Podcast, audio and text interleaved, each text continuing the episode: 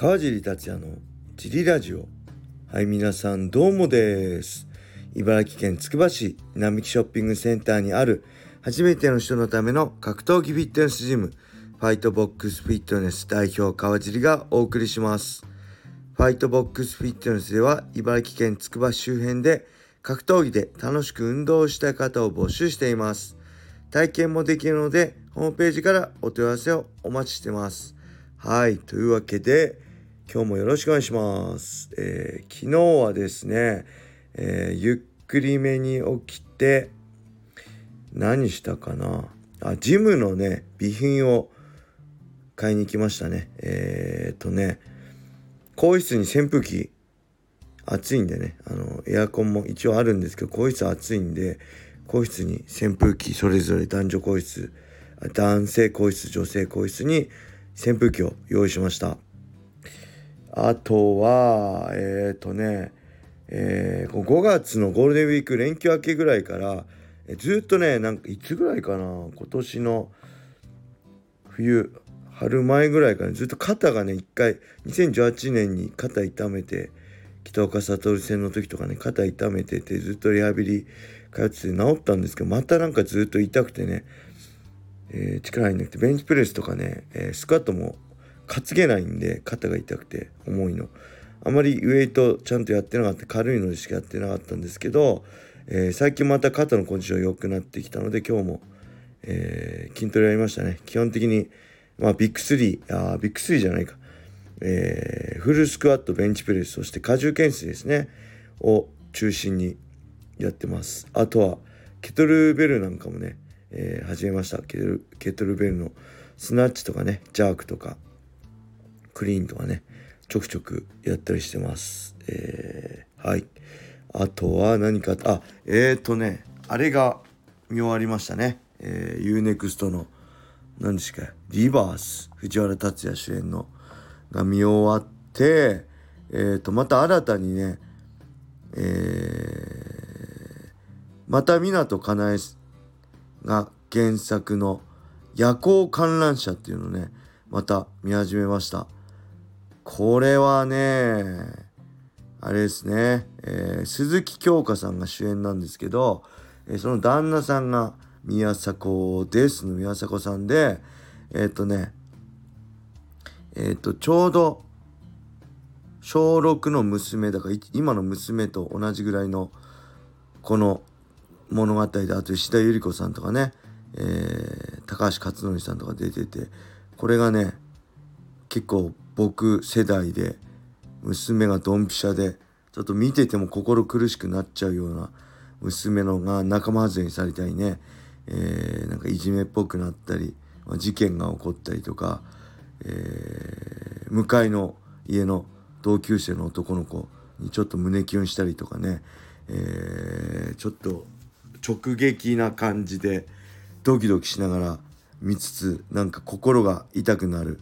感じですね。なんか全部この湊かなえさんのそういう心が痛くなるような物語ばっかなんですけどなんか見ちゃうんですよね。はい。もしよかったら見てみてください。えーと、それではレターも結構ね来てるんでありがとうございます。レターも行ってみましょう。あ、これギフト付きレターですね。えー、ギターありがとうございます。川地さん、こんにちは。えー、シュート、プライド武士道時代からファンのヨッチと申します。毎日楽しく拝聴しています。早速ですが質問です。プロボクシングや USC などではカットマンの活躍をよく目にします。えー、川地さんが解説をされた先日のベラトールでのサイボーグ VS ブレンコーの試合でブレンコーがカットした際も大活躍でインターバル終わりにはほぼ止血されていました。止血で見た。目のダメージの印象がかなり変わると思います。判定までもつれた。際にはカットマンの技量による勝敗が分かれることもありそうですが、日本の MMA イベントでは導入はされそう。また。必要でしょうか賛成反対など、川尻さんの、えー、見解をお聞かせいた。だければ幸いです。えー、追伸 DJ サマーさんの DJ は DJ 大輝選手から来てると聞きました。同時にサマーの由来が気になりました。Twitter などで検索しましたがアカウントが見つけられなかったのでこちらにレーターを送ります。川地さんのラジオ番組を汚して申し訳ないですが、リスナー同士の交流なんかもあると面白そうですね。長文失礼しました。はい、ありがとうございます。DJ サマーさん、DJ の、サマーの DJ は DJ 大輝から取ったとのことですが、サマーは何から取ったのでしょう教えてください。僕もちょろっと気になります。そしてカットマンですね。これ、まあ USC とか、あ、今は違うのか。えっ、ー、と、スティッチとかね、有名なカットもいましたよね。今は USC でやってないですよね。まあ、いわゆるこう、カットマン。一緒なのかな？バンテージ巻いてくれたりとか、あと、インターバル中にこう、試合前もそうだって、インターバル中にカットした時に、こう、止血してくれる人ですね。えー、まあ、日本ではいないのか、来人っていないか。えー、まあ、いたら、いいですよね。あのーまあ、プロフェッショナルですからね、その辺レフリーも一緒で、あの、素人がやるのと全然違うと思うんで、いたらいたで、めちゃくちゃありがたい、必要だと思いますが、まあ、なかなかお金の面とかね、プロがいない。まずそこを育てるしかないし、そういうプロとしてね、そういう職業になるぐらい、こう、格闘技がね、ビジネス化しないとなかなか難しいのかな。アメリカの場合、こう、団体が育てているというよりも、そういうコミッション、アスレチックコミッションっていうボクシングとかねそういう格闘技とかと総括してる場所があるんでそういうのがないとまあ難しいのかなって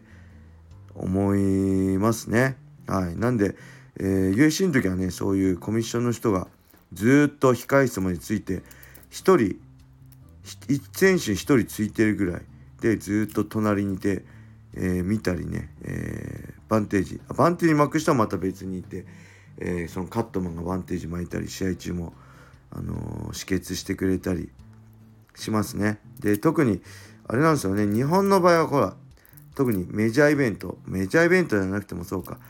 配信でも地上波があると特にねあのあのあれですよね。血が出るとなかなか止めるの早いですよね。海外って血ダラダラでも止めないですからね前も言ったようにあのショーン・シャーク対 BJ ペンなんかショーン・シャークも血だらけでピンクのあ白いホワイトのファイトパンツはピンク色に染まってても止めないぐらいなんで全然違うんですけどあのー、そういう意味でもね日本は多分カットでの止めが早いので、えー、カットマンいた方がいいですよね。はい、ただこれはまあ団体がどうこうよりもそういうコミッションができないとなかなか難しいですかね。あの J モックでしたっけ？レフリーのねそのこう団体に所属しないこう公平なレフリーの集団あるんでそこにまたそこが大きくなってねカットマンとかもそういうのもできるような感じになればいいのかなって思いますね。はい。それではもう一ついきましょうか。川地さんどうもです。ラジオネーム DJ サマーです。あ来ましたね DJ サマーさん。日本で一番強い小池さんであるクレベル小池が海外武者修行に旅立ったようですその修行先がなんとアメリカのトップチーム ATT でした。堀口選手の所属先ですね。今後予定されているライジンフェザー級タイトルマッチに向けて油断は一切ないですね。牛木選手に、えー、防衛してほしいですが難しいでしょうか。ますます楽しみが増えますね。沖縄大会での解説頑張ってください。